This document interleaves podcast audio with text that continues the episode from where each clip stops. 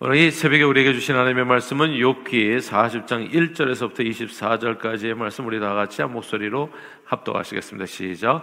여호와께서 또 욥에게 일러 말씀하시되 트집 잡는 자가 전능자와 다투겠느냐 하나님을 탓하는 자는 대답할지니라. 욥이 여호와께 대답하여 이르되 보소서 나는 비천하오니 무엇이라 죽게 대답하리이까 손으로 내 입을 가릴 뿐이로소이다. 내가 한번 말하였사온즉 다시는 더 대답하지 아니하겠나이다. 그때 여호와께서 폭풍우 가운데서 욥에게 일러 말씀하시되 너는 대장부처럼 허리를 묶고 내가 네게 묻겠으니 내게 대답할지니라. 네가 내 공의를 부인하려느냐? 네 의를 세우려고 나를 악하다 하겠느냐? 네가 하나님처럼 능력이 있느냐? 하나님처럼 천둥 소리를 내겠느냐? 너는 위엄과 존귀로 단장하며 영광과 영화를 입을지니라. 너의 넘치는 노를 비우고 교만한 자를 발견하여 모두 낮추되 모든 교만한 자를 발견하여 낮아지게 하며 악인을 그들이 처소에서 짓밟을지니라 그들을 함께 진토에 묻고 그들의 얼굴을 싸서 은밀한 곳에 둘지니라. 그리하면 내 오른손이 너를 구원할 수 있다고 내가 인정하리라. 이제 소같이 풀을 먹는 배의 모습을 볼지어다.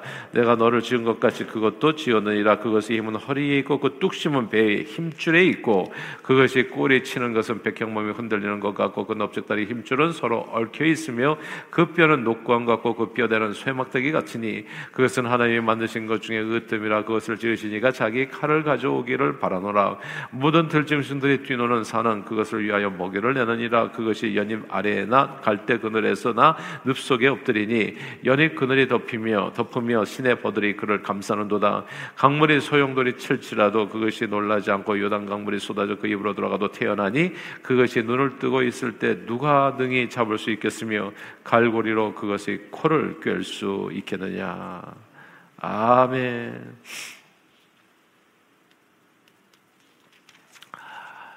참 세상을 보면 이해 안 되는 일이 한두 가지가 아닙니다. 우크라이나 전쟁도 그렇고요. 어, 힘센 사람이 약한 사람을 괴롭히는 팔레스타인 전쟁도 그렇고 어, 그리고 또 미얀마의 군부 저기 쿠데타도 마찬가지고요. 그 와중에 참 착한 사람들 아무 죄 없는 사람들이 아, 말하자면 큰 뭐 세상적으로 범죄와 살인죄나 가는죄 뭐 이런 죄를 저지르지 않은 사람들이 어린 아이들까지 포함해 가지고 왜 죽어야 되는지 이해를 할 수가 없는 겁니다. 뭐 이해를 못하는 일들이 뭐 그 한두 가지겠습니까? 아, 한국 전쟁도 마찬가지입니다. 어느 날 북한에서 내일 쳐도에 내려와 가지고 얼마나 많은 사람들이 수백 명이 수백만 명이 죽었잖아요. 그 나라가 초토화되고 이게 왜 그런 건지 때로는 이해를 할 수 없는 일들이 적지 않은 겁니다. 그 가운데는 물론 악한 사람도 죽었겠지만 선한 사람도 많이 죽었습니다. 그러니까 신앙생활 열심히 하려고 했던 사람들, 또 교회 목사님들, 또 장로님들, 또 성도님들, 아, 또 지식인들, 또 많은 사람들이 그 가운데 영문을 알 수 없는 상태에서 이제 죽임을 당해야 했습니다. 세상을 보면 정말 우리가 평소에 가지고 있는 어떤 가치관이라 할지 판단 기준에 전혀 상관없이 정말 우리가 볼 때는 너무나 불이하고 악한 일처럼 보이는 일들이 쉽게 이렇게 벌어지는 것을 알게 됩니다. 이런 일들을 우리는 어떻게 이해할 수 있을까요? 언젠가 TV에서요, 구렁이가 어린 새끼들을 잡아먹는 것을 봤습니다. 이 둥지로 막 기어 올라가는데 뭐 어떤 뭐 조스 영화에 나오는 그런 아주 긴박한 아, 그런 순간이죠. 아 그냥 또 어미새가 그 구렁이를 보고서 어떻게 해서든지 구렁이를 쫓아내려고 막 쪼아대지만 구렁이는 그냥 꿈쩍도 하지 아니하고 그냥 자기 길을 갑니다. 그 어린 새끼를 향해서. 아 그때 또 무슨 이렇게 구원자가 나타나서 이렇게 구렁이를 쫓아주면 얼마나 좋겠어요. 근데 마지막 순간까지 그 구렁이를 쫓아주는 구원자는 나타나지 않아요. 끝까지 구렁이는 거기 아, 새끼 둥지까지 잘 올라가 가지고 한 마리씩 한 마리씩 입안에 넣는 겁니다. 어미새가 아무리 몸부림을 쳐도 이 구렁이는 꿈쩍도 하지 않고 정말 잔인하게 모두 먹어치워 버려요.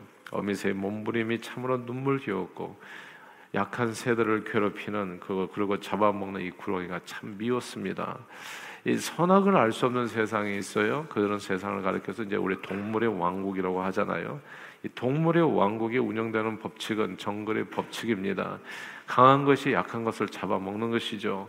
사자가 초식 동물을 잡아먹는 그런 원리요. 그러나 감히 사자도 달려들지 못하는 또 초식 동물도 있습니다. 뭐 오늘 본문에 나오는 베헤못 오늘날 하마로 알려진 동물이죠. 하마는 비록 소처럼 풀을 먹는 초식 동물이지만 몸집이 장대하고 거대한 송곳, 송곳니로 무는 힘이 엄청나서 사자도 한 번 물리면 살아남기 어렵습니다. 언젠가 보니까 이 그이 그, 하마 입에다가 이 뭡니까 이 수박 한 덩어리를 넣으니까 그냥 으깨 먹더라고요. 그냥 부서지더라고. 그 입안에 그냥 물린다는 건 생각만 해도 끔찍한 일이에요. 그냥 그냥 죽음일 뿐입니다. 이 하마가 이게 보기보다는 성격도 굉장히 거칠고 어, 그리고 호전적이어서 감히 물 근처에서 하마 근처에서는 적수가 없습니다. 뭐 코끼리 정도가 이제 하마를 이렇게 좀 이렇게 몰아낼 수 있을 정도지 아프리카 강에서의 그 왕자는 뭐 그 악어라고 볼 수 있잖아요. 악어가 가장 쌀 것 같지만 악어도 하마에게는 그저 놀잇감에 불과할 정도입니다. 이 동물의 왕국에서는요 각종 짐승들이 이렇게 서로 먹고 먹히면서 생태계를 거대한 생태계를 이루며 살아갑니다. 그 가운데서 성과 악을 구별하는 것은 참 무의미한 일입니다.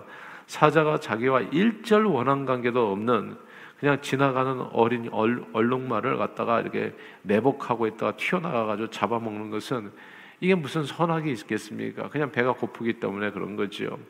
그리고 또이 사자가 먹다 남긴 그 고기를 갖다가 썩은 고기를 하이나가 먹고 그리고 나머지 시체가 다 완전 분해될 때까지 그 며칠 안 걸린다고 하더라고요.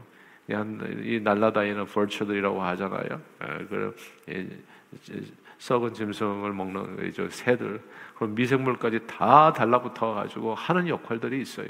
그래서 순식간에 사자가 잡았던 그 초식 동물이 순식간에 분해다 가지고 흙으로 다 돌아가게 되는 겁니다. 사자가요 매복하고 있다가 그 앞을 지나가는 아무런 원한 관계도 없는 어린 양을 공격해서 목을 물어 죽이고 그리고 잡아먹는 것이 이게 이게 의로운 일일까요? 이게 의롭지 않다. 우리가 볼 때는 이건 진짜 비겁한 일이고 왜 약한 동물을 괴롭히나 말이지. Your own size 하면서 이 사자의 행위에 또 개입해서도 안 돼요. 동물의 왕국은 하나의 거대한 먹이 사슬로 서로 연결되어 있어서 인간이 섣불리 개입하게 되면 전체 구조가 다 허물어져서 동물의 왕국 자체가 사라질 수도 있기 때문입니다. 그러면 우리 걱정은 그런 거잖아요. 야, 이 힘이 센 짐승들이 약한 짐승들을 다 잡아먹으면 약한 동물도 치가 다 말라가지고 이 왕국이 무너지지 않겠나. 근데 그게 또 오직 기우일 뿐인 거죠. 정말 측량할 수 없는 지혜가 그 안에 또 감춰져 있는 거예요. 우리가 알 수 없는 선악을 알 수 없는 세상의 동물의 왕국이지만 힘이 세다고 해가지고요 그 개체 수가 기하급수적으로 늘어나는 것도 아니에요. 신기해요. 사자보다도 더 강한 짐승이 없는데 사자만 남고 나머지는 다 씨가 말라야 되는데 그렇게가 안 돼요 또. 예. 약한 동물은 또 새끼를 많이 낳아. 사자는 새끼를 적게 낳고. 그러니까 우리가 측량할 수 없는 보이지 않는 어떤 지혜가 그 가운데 감춰져 있는 거예요. 그래서 절묘하게 서로의 숫자가 맞아서 그렇게 세상이 이렇게 운영되게 만들 조화롭게. 그리고 이 힘이 센 사자라고 해서요 항상 먹을 것을 쉽게 얻는 것도 아니고 그리고 태어나서 죽을 때까지 한번 태어나면 죽지 않고 영원히 편안하게 살다가 죽는 것도 아니에요. 백수의 왕 사자는 태어나서 죽을 때까지 대적할 상대가 없기 때문에 그냥 아무도 건드릴 수가 없어서 그냥 태어나는 족족 그냥 그냥 무병장수할 것 같지만 그렇지 않습니다. 대부분의 사자들은요 어릴 때 죽는데요 어릴 때. 낳는 것도 참 어려운데 이렇게 뭐한 한, 한 번에 한 마리씩 낳잖아요. 낳는 것도 어려운데 또 이렇게 어렸을 때 독사와 독충에 물려서 기여와 질병독으로 채기 때 대부분 죽고 그리고 장성에도 무리에 속하지 않으면 사냥을 하는 것이 없, 어려워가지고 사는 것이 어려울 수 있다는 거예요. 그냥 떠돌이로 살다가 또 하이에나가 공격당해가지고 그냥 죽을 수도 있고. 그러니까 이게 그러니까 이제 사자가 살아남으려면 이제 무리에 속해야 되는데 이제 암사자 무리에 속해야 되는데 암사자는 또 대빵 사자가 또 있는 거죠 거기에 그 지키는 사자가. 그러니까 그 사자를 죽여야 되는 거예요. 그리고 여기 사자를 죽이고 들어가면 또 어떻게 되냐면 그, 그 사자가 이전 사자가 난 새끼 사자를 또 다 물어 죽여야 돼. 그리고 자기가 씨를 또 다시 번성시켜야 되는 겁니다. 그러니까 다른 수사자가의 목숨을 건 혈투를 벌여야 되는 겁니다. 근데 그 과정에서, 과정에서 중상을 입고 아니 사자끼리 싸우면 어떻게 되겠습니까? 뭐 이겨도 상처뿐인 영광 아니겠어요? 예? 그러니까 그 싸우는 과정에서 또 이렇게 중상을 입고 죽을 수도 있고 그래서 버젓이 어떻게 이 상대를 물리쳐가지고 무리에 들어도요. 이제 수많은 떠돌이 사자들이 계속 도전을 하는 거예요, 또. 왜냐하면 살기 위해서 또. 그러니까 수많은 도전을 받으면서 또 부상을 입고 세월이 지나면 또 병약해져 가지고 또 젊은 사자에게 밀려나고 그래서 길어봤자 5년이라고 하더라고요. 그 사자가 사자 무리에서 수사자가 살아남는 게 길어봤자 5년. 그래서 동물원의 사자는 25년을 살지만 주는 먹잇감 먹고 사는 야생에서는 15년 이상을 사는 사자가 별로 없다는 거죠. 힘이 세다고 해가지고 영원히 그냥 편안하게 사는 게 아니라는 거. 이 동물의 왕국은 인간이 감히 측량할 수 없는 지혜로 서로 조화를 이루며 살아가도록 만들어져 있습니다. 겉으로 보면 단순히 힘센 동물이 약한 동물을 괴롭히는 것처럼 보이지만 내막을 살피면 살필수록 모두가 다 먹이 사슬로 연결되어 있어 가지고 신비롭게도 서로의 세상을 지켜주는 아니 사자가 그 동물의 왕국을 지켜주는 또 사람이 되니까 존재되니까요. 남이 걸 잡아먹는데 또 거기 거름이 되고 또 그래가지고 또 풀이 나고 그걸 또 얼룩말이 또 먹고 뭐 이런 내용이에요. 그러니까. 그러니까 내가 너를 잡아먹는 걸로 끝나는 거는 것이 아니라 그래가지고 또 돌아, 돌이켜보면 그거를 또 그 다음에 태어나는 얼룩말들이 또 먹고서 또, 또 살아가는 이런 거대한 하나의 이 생태계인 거죠. 그러니까. 네. 그러니까 우리가 선악을 이야기하기 어려운 이 구렁이가 올라와가지고 그렇게 먹지 않으면 구렁이는 또 못 살아요. 그러니까 이게 이 인간의 자, 정말 좁은 지혜로는 알 수 없는 세상. 욥이 환란과 어려움을 당하니까 욥은 그렇게 인간의 생각으로 인간의 생각으로 나는 의를 행했지만 참 억울하게 고난을 당하는 사람이 바로 나고 난 참 억울한 사람이고 그리고 하나님은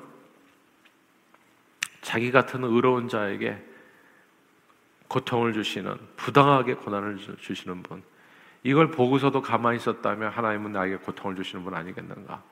아 이렇게 이원론적으로 그냥 쉽게 이해하는 거예요. 나는 열심히 제대로 살려고 노력했는데 도대체 내가 뭘 잘못했나 말이지. 예? 근데 왜 내한테 이런 어려움이 오는가? 그럼 하나님이 부, 불의한 거 아닌가? 뭐 이렇게 간단하게 생각한 거예요. 오늘 본문 2절의 말씀입니다. 40장 2절 한번 읽어볼까요? 40장 2절 시작 스집 잡는 자가 전능자와 다투겠느냐 하나님을 탓하는 자는 대답할지니라 아멘 여기서 하나님을 탓하는 자라는 이 구절을 주목해야 됩니다 욥은 하나님을 탓했어요 예. 자기 의를 힘써 내세우면서 내가 옳습니다 그럼 누가 잘못됐겠어요? 사자가 옳습니까? 죽은 어린 양이 없어. 저기 그 얼룩말이 옳습니까? 구렁이가 옳습니까? 아니면 새끼 잡아먹힌 저기 새끼 새들이 옳습니까? 그러니까 이게 사람의 눈으로 보는 것과 더, 더 깊은 세상이 있어요. 우리 지혜로는 측량할 수 없는. 6.25 때 죽었던 그 모든 사람들, 누가 옳은 겁니까 도대체? 김일성은 나쁜 사람이고 남쪽에 있는 사람은 다 좋은 사람입니까? 우리가 그 역사를 잘 알잖아요. 뭐 친일파들이 그 저기 득세했던 내용들. 그러니까 누가 옳은 건지 때로는 들어가다 보면 아무도 알 수가 없어요. 근데 그 안에 착각이 있을 뿐이에요. 자기가 옳고 선하다고 착각. 이 착각 있는 사람들에 대해서 로마서 1장, 2장, 3장에 그렇게 얘기하는 거예요. 너희는 그렇게 너희가 옳다고 착각하고 살아가지만 하나님이 눈에 볼 때는 세상에는 선인도 없고 의인도 없고 한 명도 없다. 모든 사람이 하나님 앞에 죄를 범하였음에 하나님의 영광에 이르지 못한다. 이제 이거예요. 그러면 이 세상에서는 그럼 어떻게 살아야 되는가? 이 동물의 왕국 같은 세상에서 무엇이 옳은지 무엇이 그런지 모르는 세상에서 그러므로 성경은 이렇게 얘기하는 겁니다. 오직 의인은 무엇으로 산다고요?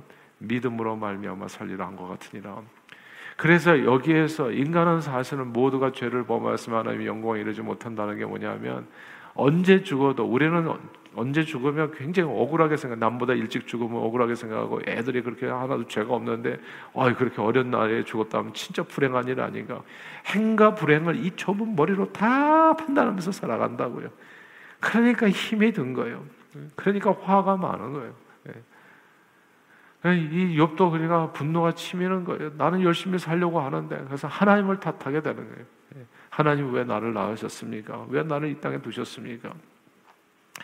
욥과 이 세 친구들은 단순히 착한 사람은 잘 되고 착한 어린 새들은 잘 되고 구렁이는 죽어야 되는 거고 그냥 이 어린 얼룩말은 잘 뛰어다녀야 되는 거고 이 사자는 죽어야 되는 거고 이제 이, 이 이런 내용이에요. 공산당은 다 없어져야 되는 거고. 예. 근데 지금도 희한하게 그런 세상 이게 세상에 보면 예, 이 우크라이나도 침범하는 사람이 있고 그다음에 팔레스타인도 들어가는 사람이 있고 그래서 이걸 알 수가 없어요. 근데 꼭 기억해야 될 게 있어요. 예. 사자가 힘세다고 그래가지고 그 개체가 한없이 늘어나는 건 아닙니다. 항상 승리하는 것 아니에요.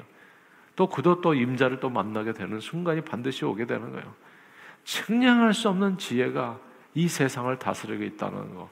그 이야기를 오늘 본문이 해주는 겁니다.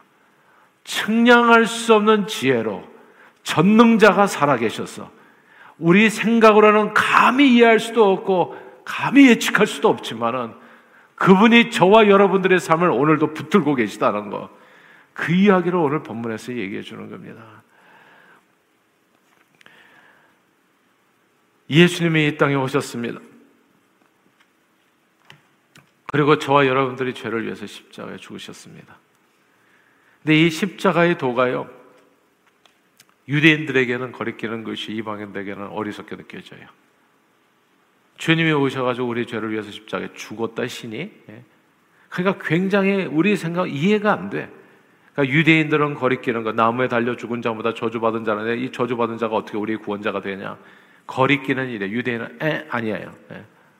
헬라인이 볼 때는 정말 우스운 거예요. 그리스 철학이 얼마나 로마 철학이 얼마나 대단합니까? 우리 소크라테스, 아리스토텔레스 와 대단한 철학자들이잖아요. 그들의 지혜로 생각할 때는 되게 어리석게 보이는 거예요. 그러나 성경은 이야기하 오직 부르심을 받은 자들에게는 유대인이나 헬라인이나 그리스도는 하나님의 능력이요 하나님의 지혜라 말씀하는 겁니다. 하나님의 어리석음이 사람보다 지혜롭고 하나님의 약하심이 사람보다 강하다고요. 그래서 하나님께서는 세상에 미련한 것들을 택하사 지혜는 자를 부끄럽게 하시고 세상에 약한 것들을 택하사 강한 것들을 부끄럽게 하신다 말씀했습니다. 오늘 욥기에서에서요 욥이 계속 욥이 세 친구 더불어서 똑같은 논리예요. 그냥 자기들의 이 좁은 머리로 하나님을 자꾸 측량하고 그러다 보니까 하나님을 자꾸 탓하면서 살아갔던 거예요. 우리도 인생을 살다 보면 이해 안 되는 순간들이 왔죠. 왜 이런 일이 벌어지는가? 그때는 가만 보니까 보이지 않은 것들이 증거요, 바라는 것들이 실상의 믿음으로 사는 거더라고요. 믿음으로. 믿음이라는 것이 무엇입니까? 하나님께 나아가는 자는 반드시 그가 계신 것과 그가 하나님 앞에 나아가는 자에게 상 주시는 이심을 믿어야 할지니라. 우리는 때로는 이유를 알 수가 없어요. 그러나 6.25 전쟁만 해도요, 한국 전쟁만 해도 보니까 북한에서 남한을 쳐들어와 가지고 그렇게 됐지만 이 일을 통해 가지고 한 사, 이 저기 5, 60년 이렇게 지나가면서 정말 하나님을 믿는다는 것이 무엇인지 아주 선명하게 보이잖아요. 선명하게. 그러니까 그 전까지는 그냥 잘 안 보였어요. 믿는 사람, 안 믿는 사람, 뭐가 차이가 나는지. 근데 시간이 지나면서 보니까 이런 역사가 없어요, 정말. 예수 믿는 사람과 믿지 않은 사람은 마치 빛과 어둠처럼 나눠진다는 거. 이런 내용들이 우리가 측량할 수 없는 지혜로 하나님께서 우리 인간 역사를 통해서 보여주시는 하나님의 전능하심이 있는 겁니다. 오늘 본문을 기억하십시다. 그러므로 저와 여러분들의 삶이 우리를 속일지라도 슬퍼하거나 노여하는 대신에 저는 저와 여러분들이 전능하신 하나님께서 우리를 포기하거나 버린 것이 아니라 그럼에도 불구하고 우리와 함께 계시다는 것. 요백에 얘기하잖아요. 하나님을 탓하는 너는 누구냐? 넌 도대체 뭘 이해하냐? 동물의 왕국을 이해할 수 있냐? 우리는 동물의 왕국도 이해를 못해요. 이 선악 기준이 분명한 사람은 하나밖에 모르는 사람이 항상 큰 문제를 일으킨다고. 그냥 나는 그렇게 차고 열심히 살았는데 왜 이런 일을 당하냐? 이런 식의 얘기를 해가지고는 답이 없는 거예요. 그러나 측량할 수 없는 지혜로 하나님께서는 우리 인생도 구원하기를 원하셨다. 그것이 십자가 보혈의 능력인 겁니다. 그러므로 믿음으로 사는 자는 하늘 위로를 받고 무슨 일을 만나든지 예수 이름으로 형통하게 되어진다는 거. 오늘 본문을 통해서 주님께서 말씀해 전능자가 살아계시다가 내가 너와 함께 한다는 거. 믿음으로 사는 자는 영원, 영원한 생명을 얻고 구원을 얻게 된다. 이 말씀을 우리에게 욥을 통해서 다시 주시는 겁니다. 그러므로 욥기서 이 말씀을 통해서 우리에게 주시는 하나님의 음성을 듣고 전능하신 하나님이 오늘도 살아계셔서 저와 여러분과 함께 하신다는 이 사실을 때로는 이해 안 되는 일들이 많을 거예요. 그때 너무나 슬퍼하거나 노여하거나 혹은 불평하거나 포기하지 마십시오. 하나님은 당신을 사랑하십니다. 지금도 함께 계세요. 그리고 측량할 수 없는 지혜로 반드시 여러분들의 삶을 저와 여러분들의 삶을 구원의 길로 인도해 주실 것입니다. 오늘도 그 하나님을 바라고 믿는 믿음 안에서 믿음으로 승리하시고 믿음으로 하나님 앞에 영광 돌리내 존귀하게 쓰임 받는 저와 여러분들이 다 되시기를 주의 이름으로 축원합니다. 기도하겠습니다. 하나님 아버지 주님의 어리석음이 사람보다 지혜롭고 하나님의 약하심이 사람보다 강하다고요. 십자가에 못 박힌 예수는 유대인에게는 거리끼는 것이 이방인에게는 미련한 것이었지만 오직 부르심을 받은 하나님의 백성들에게 그리스도는 하나님의 능력이요 하나님의 지혜입니다. 그 주님이 우리와 함께 하심을 믿습니다. 전능자가 우리와 함께 하심을 믿습니다. 때로 삶이 우리를 속여서 정말 분노하고 슬프고 괴로운 순간을 맞이한다고 할지라도 하나님이 나와 함께 하심을 믿는 믿음 안에서 주님을 바라보고 주님을 의지해서 믿음의 기도로 승리하는 저희 모두가 되도록 오늘도 우리 발걸음을 생명의 길로 축복의 길로 주장해 주옵소서. 예수 그리스도 이름으로 축복하며 기도하옵나이다. 아멘.